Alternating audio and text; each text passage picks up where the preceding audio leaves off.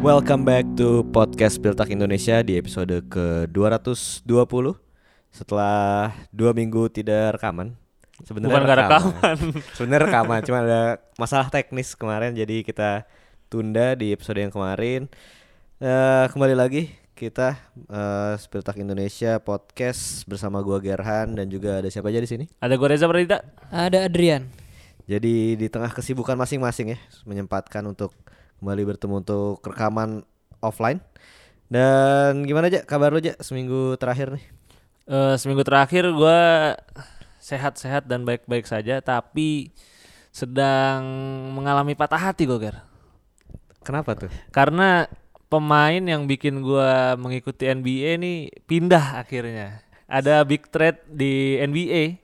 Damian Lillard pemain favorit gue pindah dari Trailblazers ke Jadi Damian Lillard pemain favorit lu ya? iya, pemain favorit itu pemain yang bikin gua suka sama NBA, Dri. Damian Lillard sama CJ McCollum dan sekarang dua-duanya udah gak ada di Trailblazers. Di mana memang minggu ini Blazers banyak trade ya kalau di Banyak di trade. basket. Ini kayak tim bener-bener ulang dari awal Iya, nih. jadi Damian Lillard pindah diganti Drew Holiday.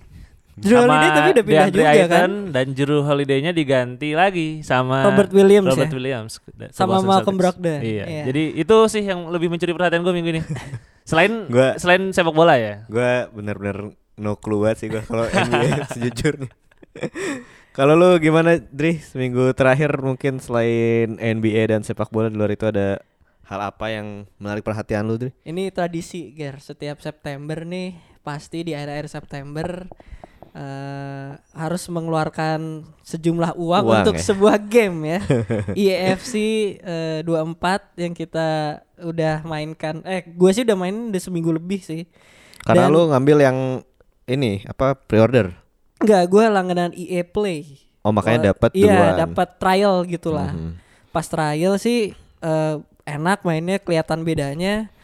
Wah, walaupun ada beberapa harusnya cutscene yang kayak di awal tuh apa? Oh yang iya, cutscene salaman line ya. up gitu-gitu Heeh, ya, yang match line intro. up-nya gitu bener-bener hilang ya, diganti dengan hal-hal aneh gitu menurut gua.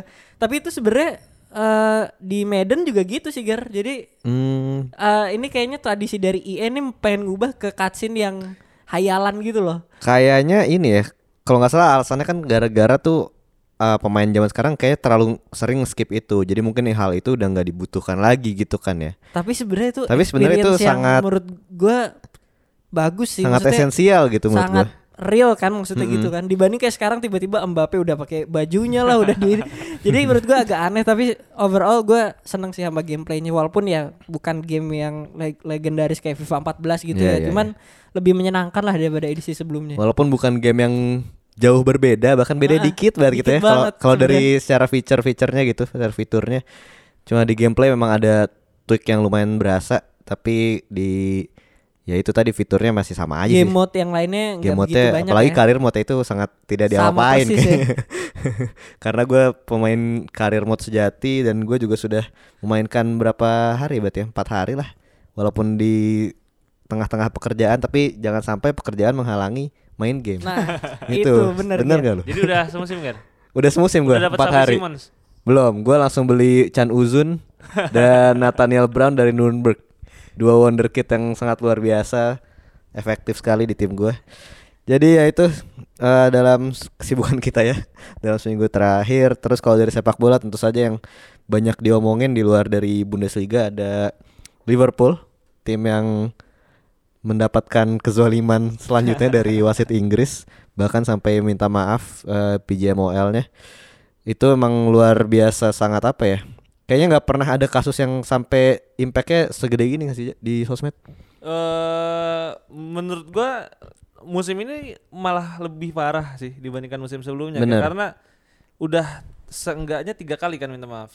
Hmm. Liverpool lawan Spurs kemudian Manchester City lawan Fulham yang ngalangin Ben Leno tuh Hmm. sama Arsenal awal-awal tuh ya Sama MU, MU Wolf, lawan yang Wolverhampton. Onana nabok Kalazik Iya, Arsenal juga minta maaf kan tuh Arsenal yang mana ya yang offside Arsenal itu Oh. Kagar Nacho enggak enggak lupa. I- iya deh kayaknya Ada bener, yang bener. Arsenal- oh. Arsenal tuh lawan Crystal Yang Palace pekan-pekan apa awal ya iya pekan-pekan awal Iya, kayaknya Sempat- itu jadi berarti benar-benar. udah empat kali ya dan itu semuanya kan minta maaf artinya kan kalau udah minta maaf artinya salah gitu kan dan menurut gua dari Premier League yang baru beberapa pekan ini udah buruk banget sih buat Iya, kacau sih. mereka dan menurut gua bakal menggunung sih nanti di match-match berikutnya tuh bakal lebih menggunung lagi jadi mereka bikin peraturan baru di mana wasit nggak boleh dikerubungin Mm-mm. terus nggak boleh minta kartu kuning ke wasit hal-hal kayak gitu yang menurut gua receh malah nggak ngubah apa-apa dibandingkan dengan mereka nggak buat perubahan sama sekali di struktur Iya. wasit sih Dan dan hal kayak gitu kan nggak konsisten gitu ya. Kadang orang yang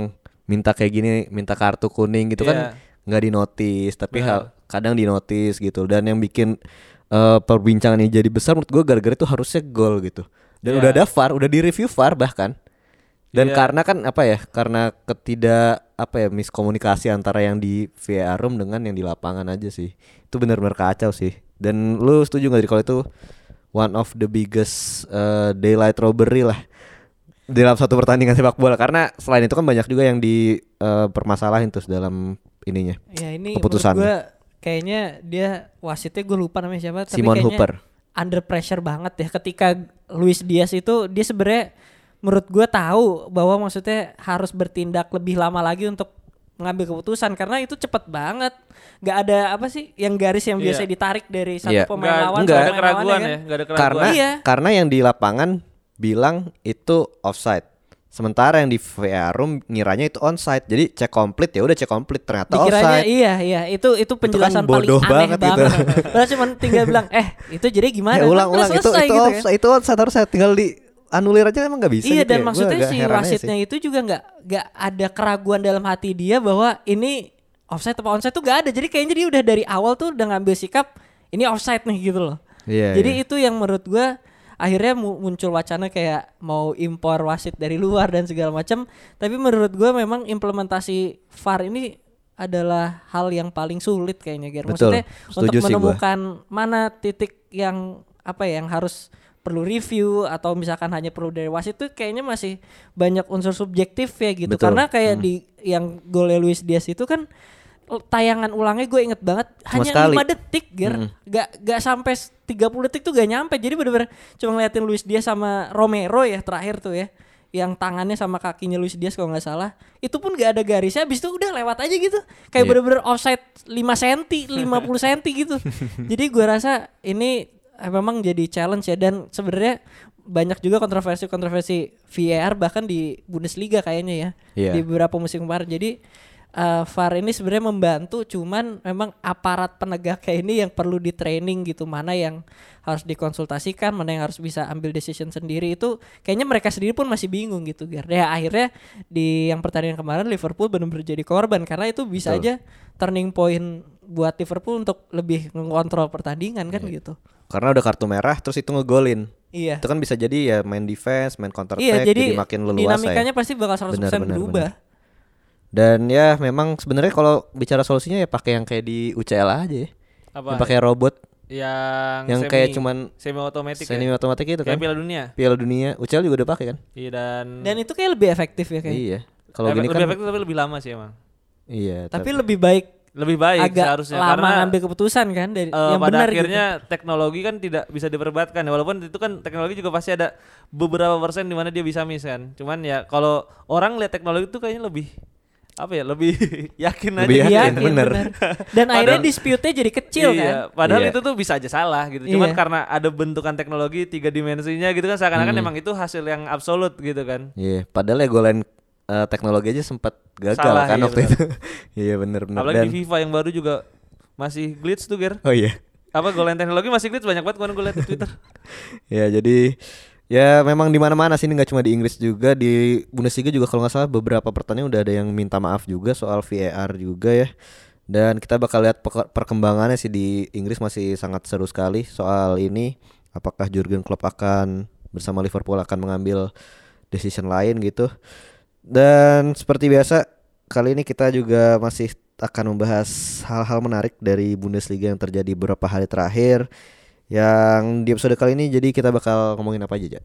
Di segmen pertama kita bakal ngebahas Union Berlin yang lima kali kalah beruntun di semua ajang, tapi kita kita nggak tahu juga malam ini menang apa kalah ya lawan Braga, tapi yang pasti lima laga terakhir kalah dan kenapa mereka bisa menurun performanya musim ini. Kemudian kita juga bakal ngebahas Jadon Sancho, pemain favoritnya Adri yang memang sedang banyak kontroversi di Benar. Manchester United serta Jerome Boateng, kontroversi lainnya di mana dia kabarnya akan didatangkan oleh Bayern untuk menutupi lubang-lubang di lini pertahanan. Dan jadi kita mulai dari tim yang sedang dalam underperform banget. Tim Liga Champions yang kita semua lulukan tapi dalam lima pertandingan terakhir di semua kompetisi kalah dengan catatan hanya satu gol bahkan. Dan sekarang posisi dari Union Berlin yang tadinya sempat di peringkat Pertama, malah, pertama pekan ya, dua di pekan kedua karena menangnya 4-1 tuh dua-duanya. Sekarang berada di peringkat 11 dengan poin yang sama dengan Werder Bremen. Cukup membanggakan bagi supporter Werder Bremen. Dan berarti ini juga menjadi sebuah sinyal yang tidak baik tentunya bagi Urs Fischer yang sudah masuki musim ke 6 ya, apa ke kelima di Union Berlin dengan pressure yang lebih tinggi karena bermain di kompetisi yang luar biasa akbarnya itu adalah UEFA Champions League dan di Bundesliga juga dengan status yang bisa dibilang sudah menjadi klub papan atas gitu. Kalau menurut lu Dri, apakah ini sudah menjadi tanda krisis bagi Union Berlin, Dri? eh menurut gue sih ya gimana ya Eh, sekarang Union Berlin udah main Liga Champions pasti ekspektasi minimal finish di papan atas lah zona Eropa gitu ya jadi ya kalau sekarang gagal menang di lima pertandingan seluruh kompetisi ya berarti ya?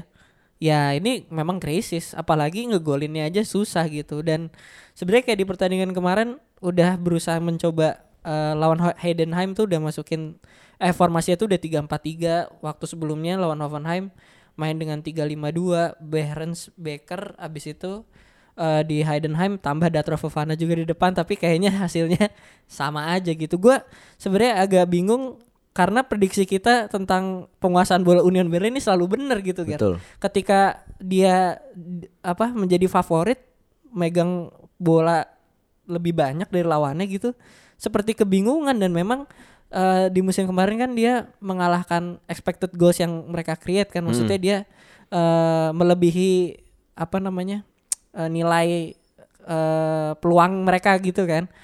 Jadi ya sekarang akhirnya udah di- ditaruh lagi lah Union Berlin ini kalau menurut gua ke bumi bahwa memang sebenarnya dari tahun kemarin pun mereka punya problem dalam mencetak gol dan create chances gitu loh.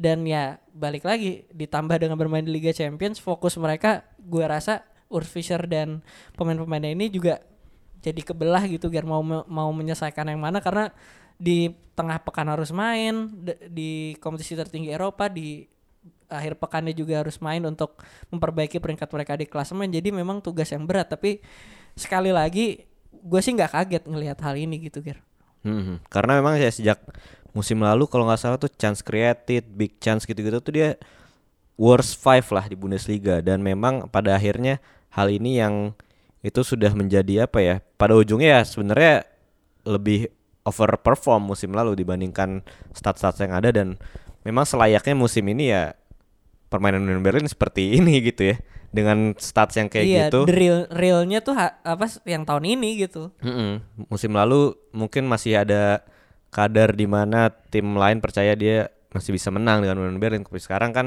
status Union Berlin beda, udah menjadi tim Champions League, udah menjadi tim yang lebih diunggulkan. Kemarin lawan Heidenheim juga menang ball possession bener, lawan Hoffenheim juga menang. Dan lawan SC Bragan yang kita nggak tahu eh, apakah hasilnya menang apa enggak ntar kita pasti udah keluar juga hasilnya pas ini udah eh, dipublish. Dan kalau menurut lu aja apakah dari Union Berlin secara tim ini taktiknya Urs Fischer yang harus dibagusin atau memang mereka nggak punya pemain yang capable untuk memainkan penguasaan bola aja? Eh, yang pertama mereka emang nggak punya plan B sih kalau gue lihat. Jadi mereka mencoba untuk bermain sama seperti musim-musim sebelumnya. Mereka tetap dengan tipe pemain yang sama di depan kan. Strikernya tetap kayak Kevin Behrens, terus juga yang datang Kevin Volland, David Datro Fofana, semuanya tipe direct attacker Hmm. lah. Jadi mereka mencoba untuk tetap menyerang dengan cepat, tapi memang kalau gue lihat semua tim sudah expect bahwa Union Berlin bakal bakal bermain seperti itu gitu kan. Jadi Iya. dari lima kekalahan tersebut pun tiga di antaranya ball possession mereka justru lebih banyak dibandingkan lawan. Jumlah creating chances mereka lebih banyak dibandingkan lawan. Mungkin yang lebih dikit cuma lawan RB Leipzig sama Real Madrid. Dan ini yang bikin akhirnya kalau gue lihat ketika mereka kalah lebih dulu atau mereka tertinggal lebih dulu seperti kayak menghadapi Hoffenheim dan juga kemarin Heidenheim Leipzig mereka- juga ya. Leipzig tapi kan itu mereka 1-0 tuh agak lama ya. Hmm. Itu masih sesuai dengan apa yang mereka inginkan lah. Cuman yang kelihatan banget tuh lawan Hoffenheim sama Heidenheim di mana mereka tertinggal lawannya main dengan low block. Mereka nggak punya tuh pemain-pemain dengan tipe kreator yang bisa memecah kebuntuan dan plan B dari Urs Fischer ini masih bakal kita tunggu Ger karena rasanya musim ini bakal lebih banyak sih. Union Berlin ada di posisi yang seperti itu gitu di mana lawan mereka bermain dengan lebih dalam dan kemudian mereka harus memecahkan kebuntuan dengan kreasi peluang bukan cuma dengan vertical direct attack seperti yang mereka lakukan sebelumnya. Dan kalau kita lihat musim sebelumnya kan memang benar kata Adi dan lu mereka outperform expected goals mereka. Sedangkan musim ini expected goals mereka 9 Hmm. dari enam pekan pertama golnya 9 tapi delapannya ini di dua pekan awal artinya sisanya tuh mereka hanya bikin satu gol dan ini sebenarnya jadi bukti sih kalau memang lini depan jadi masalah utama soal bagi Union Berlin musim ini Iya benar karena ketika main bertahan kita tahu dan Berlin adalah tim yang solid gitu ya. Ya. Tapi ya itu begitu eh, mereka harus mengejar, mereka harus menguasai bola, mereka harus eh, create chance nggak ada pemain yang bisa memaksimalkan lah karena ya Kevin Behrens itu kan lagi-lagi tipikal pemain yang hanya menyambut menyambut aja gitu kan. Gue setuju sih sama lu dan kalau dari target Union Berlin sih di awal musim ya mereka tetap stay humble dengan mengatakan tidak degradasi. Walaupun sebenarnya menurut gue ini agak apa ya agak terlalu rendah lah targetnya bagi tim sekelas Union Berlin yang kita tahu udah masuk ke Liga Champion di musim ini. Eh kita beralih ke pembahasan lain. Tadi seperti yang udah diomongin Reja, ada satu pemain yang problematik. Kalau tadi adalah klub yang problematik dengan penguasaan bola, kalau ini lebih ke apa ya? Penguasaan jam tidur kayak. nggak bener nih. Jadon Sancho yang sudah berapa minggu berarti udah sekitar tiga minggu lah dia ribut dengan Erik Ten Hag dan dibekukan dari tim dan kabar terbarunya adalah Jadon Sancho sudah memutuskan ingin meninggalkan Manchester United di Januari nanti atau di bursa transfer winter. eh dari Platigol, Florian Platin Plattenberg mengabarkan kalau Sancho saat ini sedang dalam komunikasi yang reguler dengan Edin Terzic yang mana kita tahu Edin Terzic adalah sosok bapak ternyata dari Jadon Sancho di Dortmund gitu ya. Ini menjadi sebuah hal yang apa ya pro kontra banyak juga ya. Banyak pemain eh, fans Dortmund yang bilang Sancho ini attitude-nya sebenarnya nggak bagus juga. Terekspos ketika pindah ke Manchester United banyak yang memberitakan hal tersebut.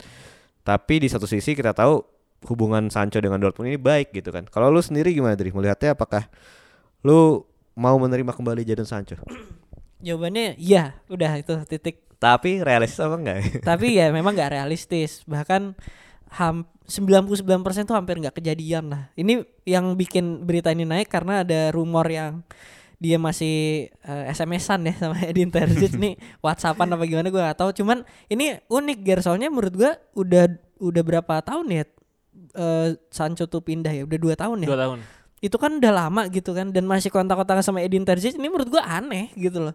mungkin kalau ketika MU mungkin lawan eh, Dortmund terus mereka ya makan bareng atau mungkin kongko bareng itu oke lah. Cuman kalau dia posisinya nggak pernah ketemu Dortmund tiba-tiba masih SMS-an menurut gue ini memang punya hubungan yang yang baik nih antar keduanya. Dan berita yang beredar juga kan sebenarnya yang ngebantu Sancho untuk mencapai puncak performa kan karena toleran ya Terzic dengan ya hobi main gamenya ini si Jadon Sancho. Jadi gue rasa bak rumor ini bakal ada terus dan secara realnya pun Dortmund tetap tidak akan pernah menutup eh, pintu untuk Sancho pulang sih cuman ya sekarang kondisinya adalah Dortmund kan ngaku sendiri bahwa ya mereka pengen datengin pemain bintang tapi nggak ada tidak ada uangnya gitu jadi ya kalau bisa deal dengan Man United untuk loan 6 bulan aja menurut gue sih nggak masalah ya karena win-win solution.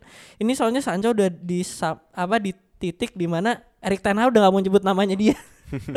Jadi bener, ini udah apa nggak ada pilihan lain untuk berpisah lah di Januari eh, antara Sancho dan Manchester United tapi tetap menurut gue Dortmund tetap jadi pilihan yang tidak begitu realistis lah untuk saat ini gitu. Walaupun ya gue setuju sih ini win-win solution. Terlebih lagi kita tahu Man United dalam eh, progresnya tidak baik gitu kan bisa jadi Erik Ten Hag eh, belum sampai akhir musim dipecat gitu. Itu bisa jadi sih. Ketika Dortmund minjem Sancho dan Sancho bisa jadi gacor lagi terus balik ke MU kan dengan fresh start menurut gue bisa aja terjadi juga untuk Manchester United akhirnya bisa mendapatkan Sancho dengan eh, performa yang seperti dulu lagi gitu di Dortmund. Tapi kalau lu lihat dari Sancho di Manchester United selain dari faktor indisipliner apakah ada hal lain yang menurut lu mengganggu eh, performa Sancho? Kalau gue ngeliat sih tekanan mentalnya ya di Manchester United tuh sekarang gila sih. Ini emang salah satu tim terbesar di dunia dan tekanannya tuh sekarang menurut gua sedang tinggi-tingginya Ger buat para pemain dari Manchester United ya karena sejak Sir Alex Ferguson kan mereka performanya turun terus kan. Sampai mungkin puncaknya adalah 2-3 musim terakhir dan itu pas banget ketika Sancho memang ke Manchester United karena kalau kita lihat hampir semua pembelian besar mereka kan nggak berhasil gitu. Seenggaknya sampai sejauh ini ada Harry Maguire, ada si Anthony, Jadon Sancho, Paul Pogba, yang baru juga kayak si Onana, Hoylund semuanya dapat tekanan yang besar banget dan menurut gua sih Sancho salah satu pemain yang gagal untuk menghadapi tekanan tersebut gitu karena kalau kita lihat sih dia main di Bundesliga kan less pressure ya walaupun Betul. Ya karena mungkin dia main di Dortmund gitu Dri, ya, yang nggak dapat piala gitu ya udah nggak apa-apa gitu Dri. Sekarang dia main di Manchester United yang tekanannya besar banget dan eh start dia tuh buruk banget di sana, bikin akhirnya pressernya memuncak dan ini ditambah banyak gorengan media juga kan. Karena menurut gue sih apa yang dilakukan oleh Sancho tuh tidak sebesar itu permasalahannya gitu kan. Maksudnya apa yang dilakukan ini kan kayak Kayak main game gitu main ya. game dia telat bangun tidur itu tuh sebenarnya sesuatu yang bisa diubah asalkan hubungan lu baik dengan sang pemain gitu kalau lu punya manajemen yang baik bisa memanage dia kan sebenarnya Hmm. di Dortmund pun sudah terjadi Hmm. kesalahan-kesalahan seperti itu dilakukan oleh Sancho di Dortmund bukan membenarkan tapi ketika Dortmund bisa memanage dengan baik at least dia bisa membayarnya di lapangan gitu nah ini kan Betul. ketika Manchester United di luar kelakuannya seperti itu tidak di manage dengan baik akhirnya Sancho di lapangannya juga fail. Jadi serba salah dan menurut gue sih harus dilepas di Januari sama Manchester United mau ke mana pun timnya karena harganya nggak boleh lebih turun lagi seenggaknya. Iya, karena kan sekarang kabarnya minimal MU mau ngelepas secara permanen itu 60 juta yang mana itu sangat tidak mungkin kayaknya bagi Dortmund walaupun kita tahu Dortmund uangnya banyak gitu habis untung besar juga di bursa transfer kemarin. Tapi ya memang gua setuju juga sih karena kayaknya tidak menemukan titik komprominya antara Erik Ten Hag dengan Jadon Sancho entah itu Erik Ten Hag yang lebih keras atau Jadon Sancho yang sangat membangkang gitu ya Jadi emang pelatih dari Belanda botak tuh keras ya.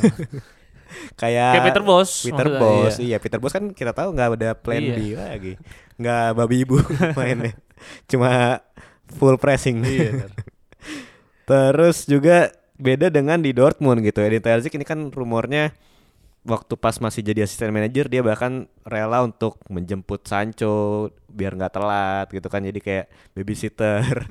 Terus juga katanya ketika jadi manajer bahkan Edin Terzic meng-hire staff khusus untuk memperhatikan perilaku Sancho yang mana kan ini sebenarnya nggak masalah juga sebenarnya nggak bukan Bisa diakalin. ya sebenarnya. lebay sih ya bisa dibilang nggak nggak normal sih permain di gini cuman ya nggak nggak masalah juga kayak gini tapi kalau lu sendiri setuju nggak kalau perlakuan Sancho kayak gitu eh diberikan Dortmund kayak gitu lu apakah menurut lu itu hal yang normal apa enggak Dri? Menurut gue normal-normal aja kan maksudnya pengen pemainnya gimana caranya bisa perform di lapangan kan Hmm. mau ngerekrut staff kayak atau mungkin ada pengawasnya atau harus dijemput atau segala macam menurut gue itu mah hal kecil sebenarnya cuman memang approach dari tiap klub ini kan beda-beda ya Edin Terzic kan memang ya dulu ya eh, dianggapnya kan sangat dekat dengan para pemain dan segala macamnya sangat mengikuti perkembangan dan percaya sama pemain muda. Ya dia lebih mengetahui mungkin psikologis orang muda tuh kayak gimana sih? Zaman sekarang ya main game ya mungkin party dan segala macem. Nah Erik Ten Hag memang gue ngeliat nggak bisa menolerir kalau ada pemain kayak Sancho nih. Sebenarnya bukan karena ininya tapi karena dia nggak mau disalahin karena indisiplinernya itu kan sebenarnya awalnya itu yang dia bikin post di Instagram dan lain-lain itulah. Jadi sebenarnya Erik Ten Hag pun tahu Sancho nih kayak gini. Cuman ketika Sancho ikut dalam tanda kutip menyerang Ten Hag ya dengan uh, bikin statement kayak gitu di situlah bener baru pecah. Beda sama Edin Terzic yang ya waktu itu kan sempet Sancho main jelek kan di Iya. putaran pertama 2020-2021 tuh. Dan apa Terzic gak begitu banyak treatment yang aneh-aneh selalu jadiin pemain utama di starting elevennya dan akhirnya beneran gacor sampai menang di FB Pokal gitu kan. Jadi sebenarnya gak ada gak ada masalah lah maksudnya setiap uh, pemain punya karakter dan kepribadian berbeda itu udah pasti. Jadi ya itu tugas klub memang untuk ya pinter-pinter uh, ngehandle mereka gitu sih Ya balik lagi ke pressure dan sorotan dari orang-orang juga ya. Hal kayak gini mungkin di Dortmund dulu nah nggak itu diekspos itu lah. juga uh, jadi pembeda juga Iya, ya dulu nggak diekspos. Sekarang kenapa tiba-tiba yang bahkan waktu masih di Dortmund udah diekspos gitu kan? Padahal dulu hal kayak ini udah terjadi juga gitu. Dan ya selain itu juga mungkin Sancho berada di tim yang memang secara lingkungan tidak sedang baik-baik saja. Pelatih gonta-ganti waktu masih ada Cristiano Ronaldo yang kita tahu sangat Ronaldo sentris gitu.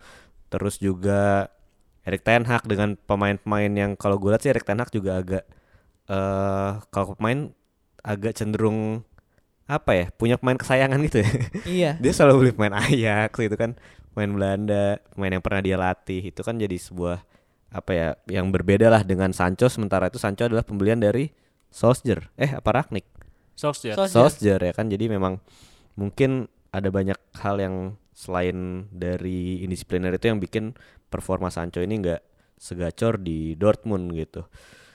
Ini kita masih membahas pemain yang problematik lagi. ini udah tadi semuanya ini Jadi problematik ya hari ini ya Hari ini problematik semua nih. Tapi datang dari rival Dortmund di title race. Yang mana kalau sekarang sih emang secara klasmen poinnya ada beda tipis ya. Dortmund sama Dortmund, Bayern iya. ya kan. Dortmund berapa Dri? 14. Dortmund 14 Bayern tuh 15 apa 16? 16. 16 Eh dia Peringkat pertama 18 ya. 17. Bayern dua kali seri. Dortmund juga Kayaknya kayaknya yang kedua tuh 15 deh si Stuttgart. Stuttgart. Ya kan? Leverkusen dua kali seri juga ya? Eh, Leverkusen sekali seri. 16 berarti. Iya, 16, 16. 15, 14, 14. Iya benar. 15 14 gitulah pokoknya. Dan kabarnya dari Bayern Munchen ada seorang pemain yang sudah kembali berlatih mantan pemain dari Bayern, seorang bisa bilang legenda juga pada pick-picknya. Jerome Boateng terlihat sudah latihan bersama tim U21 kalau nggak salah untuk menjaga level fitnessnya tapi ada rencana bahwa Boateng ini akan diberi kontrak karena kita tahu sendiri di Bayern Munchen saat ini sedang ada krisis back tengah yang mana hal ini menuai pro, pro kontra lagi seperti Jadon Sancho tadi. Karena kita tahu Jerome Boateng selain sudah tua, sudah lewat dari peaknya, dia juga pernah terlibat eh, kekerasan rumah tangga ya waktu pas 2019-an kalau nggak salah dengan mantan kekasihnya dulu. Kalau lu ngeliatnya gimana aja? Melihat Boateng yang dikaitkan dengan Bayern dan bahkan ini kabarnya udah tinggal mereka tinggal nunggu reaksi dari fans aja sih mau kayak gimana nih ke depannya desain apa enggak. Lu sendiri ngeliatnya apakah setuju kalau Boateng balik lagi ke Bayern ya? Eh, terlepas dari kontroversi di luar lapangan ya, mungkin kalau kontroversinya di luar lapangan ya parah banget sebenarnya kan. Eh ya cuman kalau kita lihat dari sisi olahraganya gitu, ini pilihan yang mungkin tidak ada pilihan lain gitu kan buat Bayern karena situasinya kan mereka hanya punya tiga center back senior. Kim Min Jae, Matis Delik, sama Dayot Upamecano. Tiga-tiganya kemarin sempat cedera bareng. Artinya sangat riskan untuk meneruskan sisa putaran pertama dengan hanya tiga center back bahkan back dari Bayern 2 yang paling siap lah buat dinaikin ke senior Tarak Buchman pun cedera gitu jadi eh, mereka tidak punya pilihan lain selain mungkin melakukan eh, perekrutan pemain free transfer sedangkan kalau kita lihat di momen saat ini yang free transfer tuh nggak banyak di posisinya Center back. center back mungkin cuma Jerome Boateng kalau kita lihat Almami Toure gitu kan nggak ada yang benar-benar grade A gitu ya sebenarnya sih lebih logis Lebih- Almami Toure Lebih grade B Iya. dari Baratnya Tore B, Boateng nih D. gitu. Iya, untuk sekarang ya. Karena Almi Traore kan kemarin musim lalu pun masih main reguler ya, cukup Hmm. cukup banyak lah main sama Eintracht Frankfurt. Sedangkan kalau Boateng ini musim lalu di Olympic Lyon cuman main 400-an menit sepanjang satu musim. Bahkan Juninho Pernambucano, sporting directornya Lyon pun bingung ketika ada kabar dari Boateng yang pengen direkrut sama Bayern. Dia bilang Boateng pada masanya pemain bagus, cuman kok bisa di musim lalu sama Lyon aja nggak main, ini malah naik level balik ke Bayern gitu. Jadi menurut gue secara level mungkin ini hanya sama lah kayak Deli Blind musim lalu gitu Ger. Jadi Hmm. cuman buat serep kalau misalnya main di DFB Pokal atau di Champions League lawannya Copenhagen gitu baru Boateng main ketika nggak ada center back lain dan ini pilihan ya yang lagi-lagi harus diambil oleh Bayern sih. Iya ya, karena ya Ya karena mereka telat aja sih. Karena kan kalau kemarin di summer lumayan banyak back Iya. tengah yang free kan kayak Yang John Brooks available. dan lain-lain. Kalau lu gimana dari ngeliatnya? Apakah sebagai klub kan kita tahu sendiri reaksi Tuchel dan Kimmich eh, Tuchel tuh di presscon sebelum Copenhagen ini bilang eh, tidak masalah dengan perekrutan Boateng walaupun adanya backlash dari fans karena ya dia menilai Boateng guilt eh innocent until proven guilty gitu kan walaupun ya pada ini ya kembali ke spektrum orang masing-masing lah gitu kan nilainya gimana dan Kimmich sendiri bilang dia juga nggak bermasalah dengan hal ini bagi pemain sendiri ya karena sebagai pemain banyak yang sudah merasakan sukses bersama Boateng dan ya udah sama temen aja gitu kan. Menurut lo apakah lebih sebaiknya klub ini mengikuti tuntutan fans atau kebutuhan tim dari sini? Wah ini pertanyaan sulit. Tapi kalau di Jerman sih harus sebisa mungkin berimbang sih Ger. Karena gak usah Boateng ini Felix Mecha aja Iya. kayaknya nggak habis-habis gitu kan. Yang dia udah minta maaf dan segala macam karena memang kalau sekalinya memang nggak klop apa nggak serak kayak nggak akan serak selamanya menurut gua.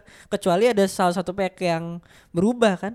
Di kasus ini misalkan Boateng udah ya mau Tuchel bilang apa eh, seperti yang tuh tadi bilang gitu ya udah ada buktinya juga kan udah sampai Iya, masuk ke. Udah ke pengadilan trial dan juga. segala macam Cuma ditunda doang gitu iya kata. ditunda doang jadi menurut gue sih Boateng memang orang yang problematik lah itu eh, udah udah banyak buktinya gitu kan dari kasus yang dia alamin cuman dari segi Bayern Munchen sendiri ya kayak Dali Blin aja tuh nggak main gitu loh Ger. jadi sebenarnya walaupun backnya tiga oke banyak kompetisi eh, Bayern main dan segala macamnya ini tapi ujung-ujungnya nggak dipakai menurut gue Ger. Jadi justru menambah apa ya kerisauan eh, fans-fans Bayern yang di mana ma- mereka pasti menganggap bahwa Bayern ini keluar dari value-value yang dipegang oleh klub itu sendiri gitu. Di mana maksudnya orang anti terhadap KDRT dan segala macamnya itu kan jadi salah satu uh, value bagi banyak klub di Jerman lah gitu kan yang sangat dipegang erat. Jadi bukan jargon untuk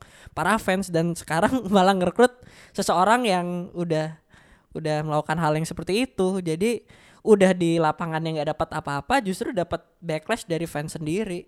Dan akhirnya apa bikin jarak juga kan yang di mana Bayern sama eh, board Bayern dengan para fansnya ini kan juga sudah sering tuh kayak eh, sponsor yang Qatar Airways yang kemarin Qatar Airways ya udah lepas malah datang visit Rwanda yang sama yang mirip-mirip gitu jadi nih Bayern nih selalu pengen bermain di dua kaki seakan-akan mereka nih paling apa ya paling baik tapi sebenarnya mereka juga oportunis menurut gue Iya iya. Benar benar. kasihan fans ya menurut gue sih Dan memang kalau dalam kasus Boateng ini ya harus cari titik tengahnya walaupun agak sulit ya. Beda sama Anmecha yang waktu itu kan cuman tafsiran orang-orang Ya. di postingan dan maksudnya kan aja memang gitu kan. bisa diandalkan lah Mecha maksudnya jadi plan utamanya Hmm. Dortmund kalau Boateng kan Ini buat apa didatengin betul gitu betul. Udah gitu juga ini kasusnya juga udah berjalan ada di ranah hukum gitu. iya Beda ini udah bukan hanya tuduhan-tuduhan ini iya benar benar. Kalau dulu waktu pas datengin Mecha itu Dortmund kalau nggak salah PR Move ngasih klausul yang kan Mecha kalau dia ngepost aneh-aneh lagi bakal ada sanksi Iya. atau dan gimana harus gitu ikut ya. pelatihan gitulah Iya semacam harus itu. ada apa sih seperti janji di atas Iya. janji janji janji suci. Kalau lu sendiri gimana? Ngeliat apakah lebih pentingkan tuntutan fans atau kebutuhan tim? Eh menurut gua harus datangin satu center back sih. Selain Tapi Boateng. free transfer kalau bisa kalau ya kalau ada ya kalau bisa di selain Boateng ya tapi ya itu pilihannya nggak banyak tapi menurut gue sih harus datengin sih sebelum maksudnya buat free transfer ini ya harus datengin satu sebelum putaran pertama berakhir karena eh, langkah mereka kan masih cukup panjang kan. Sekarang masih bulan Oktober awal masih ada dua bulan setengah untuk mereka di Bundesliga di DFB Pokal second round terus di Champions League. Jadi menurut gue sih harus datengin satu back emergency nah kalau kita lihat di list free transfer memang nggak banyak kan pilihannya sekali lagi ada Almami Taure di sana ada Phil Jones terus ada pemain yang juga sempat ada di posisi ini Ger Siapa? Steven Kaulker beberapa musim lalu bersama dengan Liverpool. Iya, iya. Ya harus datangin satu orang tapi gua juga nggak tahu sebenarnya siapa tapi harus datengin sih. Mending Goretzka aja di center back lagi ya. ya, Ya, maksudnya ya. buat backup backup kan kayak Daleblin pun nggak main paling main Ya. lima kali semusim. Kayak nggak masalah juga sih sebenarnya dengan mengarungi ya eh, atau promosi sisa- promosin satu back tengah lagi dari tim Iya. kedua mereka sih seharusnya. mengarungi sisa Hinrunde dengan tiga back menurut gua nggak terlalu masalah untuk tim sekelas Bayern ya. Ya tapi kan Daripada- Bayern seperti yang kita bahas tim dengan kedalaman squad paling minim kan sekarang di Bundesliga kan. Iya, tapi ya bagaimanapun ya bisalah dipaksain Goretzka ya better daripada lu menerima kecaman dari fans sih. Dan kalau ini sebenarnya menurut lu apakah ini bisa terjadi? Eh soal Boateng ini menurut lu apakah ini akan terjadi?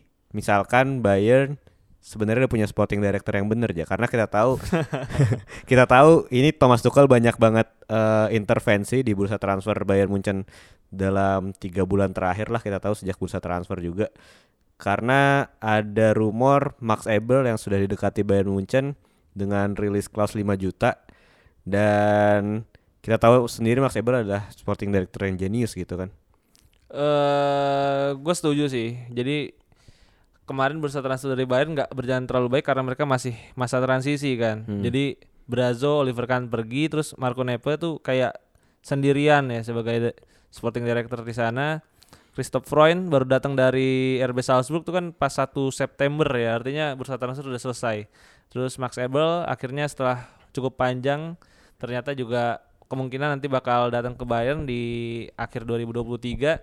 Da- jadi ini sebenarnya jadi angin positif lah buat Bayern karena menurut gua kombinasi antara Christoph Freund yang punya manajemen bagus dengan Max Eberl yang punya mata jenius nih mungkin bisa mendatangkan pemain dengan baik nanti di bursa transfer Januari buat Bayern Munchen dan sekali lagi gua seneng dengan walaupun gue bukan fans Bayern ya, tapi gue seneng Bayern tidak lagi nepotisme ya karena bukan leg- legend-legendnya lagi yang jadi jajaran board teratas gitu. Karena mereka profesional kan. Christoph Freund, Max Eberl sudah membuktikan di klub-klub sebelumnya kalau mereka jenius dan layak lah buat direkrut juga sama Bayern Munchen agar kemudian tidak terjadi lagi keterlambatan pengambilan keputusan kayak di bursa transfer musim panas kemarin. Karena kalau Bayern bergerak cepat seharusnya sih mereka bisa datengin pemain yang eh, buat center back keempat mah gampang lah gitu Iya. buat kayak Bayern gitu kayak Daniel Perez Daniel Perez lainnya lah tapi posisinya center back gitu ya pasti masih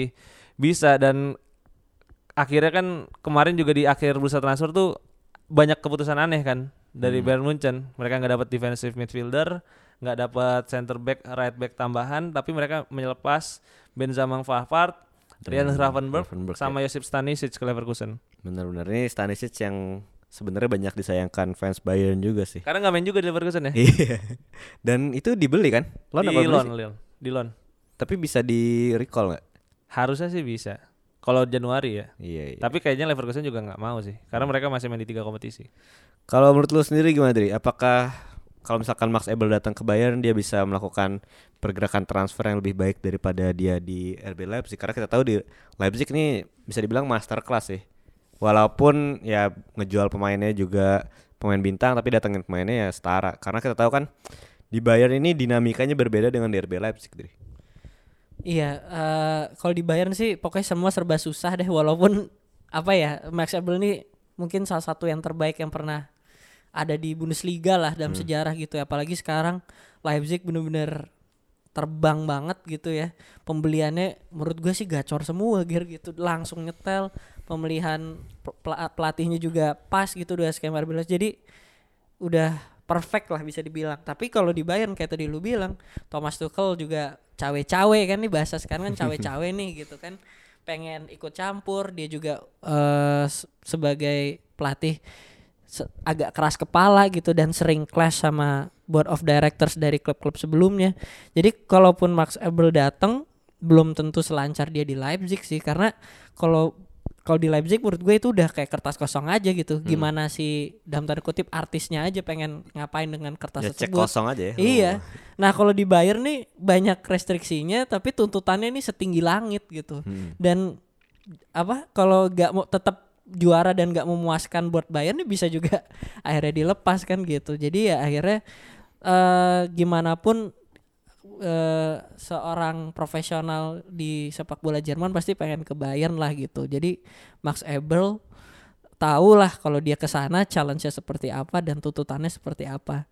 Tapi kalau dilihat track recordnya, kayak gua rasa sih Max Eberl jarang eh, satu musim tuh salah banyak banget ya kecuali mungkin di, Di terakhir musim Gladbach. iya 20 21 tuh agak lumayan Kacau, tuh sampai kacau. nangis dia kan. Iya sampai sampai na- sampai monang Pas mengundurkan diri tuh Iya, nangis dia. jadi gua rasa sih itu juga jadi pembelajaran buat dia bahwa di comfort zone-nya dia di Gladbach pun dia bisa gagal gitu. Apalagi mungkin di Bayern dia juga bakal lebih apa ya, lebih waspada lah dalam tanda kutip bahwa dia harus punya approach yang baru terhadap tempat sebesar Bayern gitu Sigir. Tapi kalau untuk Bayernnya ya ini kalaupun eh, kalau jadi ya ini udah pilihan yang paling tepat memang nggak ada pilihan opsi Iya. lain yang lebih baik dari dia gitu. Ya bagi Bayern sih memang ya ini hal yang krusial sih sporting director karena ya itu tadi eh si- untuk menentukan siapa yang dijual, siapa yang dibeli biar tidak terjadi lagi hal-hal kayak gini tiba-tiba buat yang masuk udah umur 35 tahun kan agak aneh walaupun ya pada akhirnya lu eh jaminan sukses nggak aja Ebel di Munchen. Wah. Bingung gue jawabnya ya.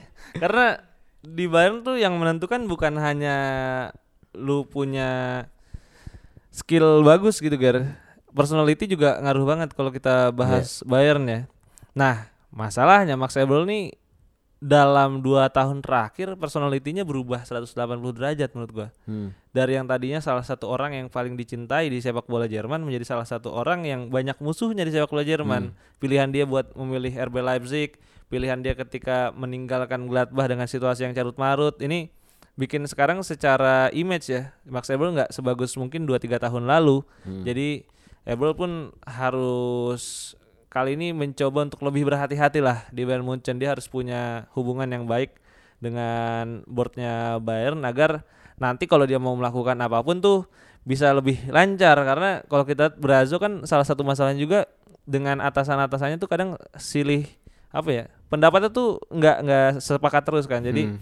dia pengen ini sama pelatihnya beda pendapat terus misalnya pengen beli pemain ya mirip-mirip lah sama Edin Terzic sama Sebastian Kehl sekarang ya Dri, ya jadi akhirnya nggak jalan gitu nah ini mungkin dia harus bisa punya hubungan yang baik sama board sama Thomas Tuchel dulu buat sekarang Iya benar-benar. Jadi ya tidak menentu juga sih banyak hal-hal langkah-langkah yang harus Eh, diperhatikan. tapi soal nggak sepemahaman sporting director sama pelatih kemarin ada berita ini lucu lagi Apa tuh? jadi alasan Edin Terzic nggak mau ngerekrut Edson Alvarez ternyata karena Emre Can main bagus di paruh kedua Iya. musim lalu Iya, itu bener-bener Iya, itu lucu banget Plannya mu- Dortmund tuh hanya untuk Emre Can lah di, di Iya. pengen buat di pengen sekitar nge-build dia ya, gitu. pengen nge-build di sekitar Emre Can ya itu, Itu gila Eh, sih Sekarang diganti kan jadi Salih Oscar kan iya.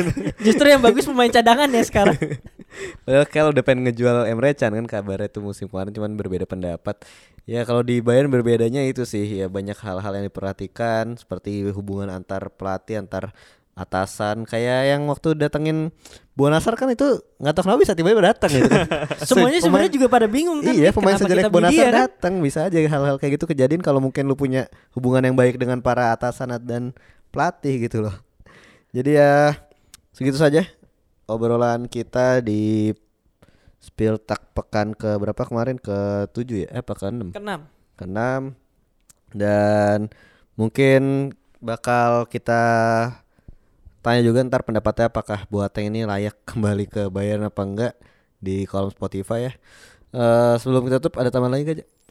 Paling Champions League ya midweek ini kembali Hmm. bermain nanti mungkin ketika mendengarkan ini Union Berlin udah ketahuan hasil lawan Braga, Bayern lawan Copenhagen, kemudian besok malam juga Dortmund lawan Milan, RB Leipzig lawan Manchester City. Tapi kalau gue sih lebih tertarik melihat yang di Europa League ya karena di match day pertama semuanya menang tuh. Iya, Eintracht, betul. Freiburg sama Bayer Leverkusen. Bener. Lawan siapa ntar Leverkusen. Ya itu aja lah. Kalau Leverkusen kan lawannya nggak ada bagus gampang-gampang emang. ya pasti menang semua ya. Lu ada tambahan lagi Dri sebelum kita tutup Dri? Eh, tambahannya dari Bundesliga aja sebenarnya hari Minggu ada big match ya. Menurut gue sih big match nih Bayern Munchen la- lawan Freiburg Oh jam iya. setengah sebelas. Sama Dortmund lawan Union besok. Dortmund lawan Union. Nah itu baru. Werder lawan siapa? Werder lawan Hoffenheim. Wah ini susah ah, nih. menang. Susah ini kan. Di kandang siapa tuh? Itu Grillage Derby ya. Oh iya Grilis Derby benar-benar. Oke kalau gitu, gitu aja di episode kali ini gua Gerhan pamit. Gue Reza pamit. gue Adrian pamit. Sampai jumpa di episode Spill Tak berikutnya. Bye.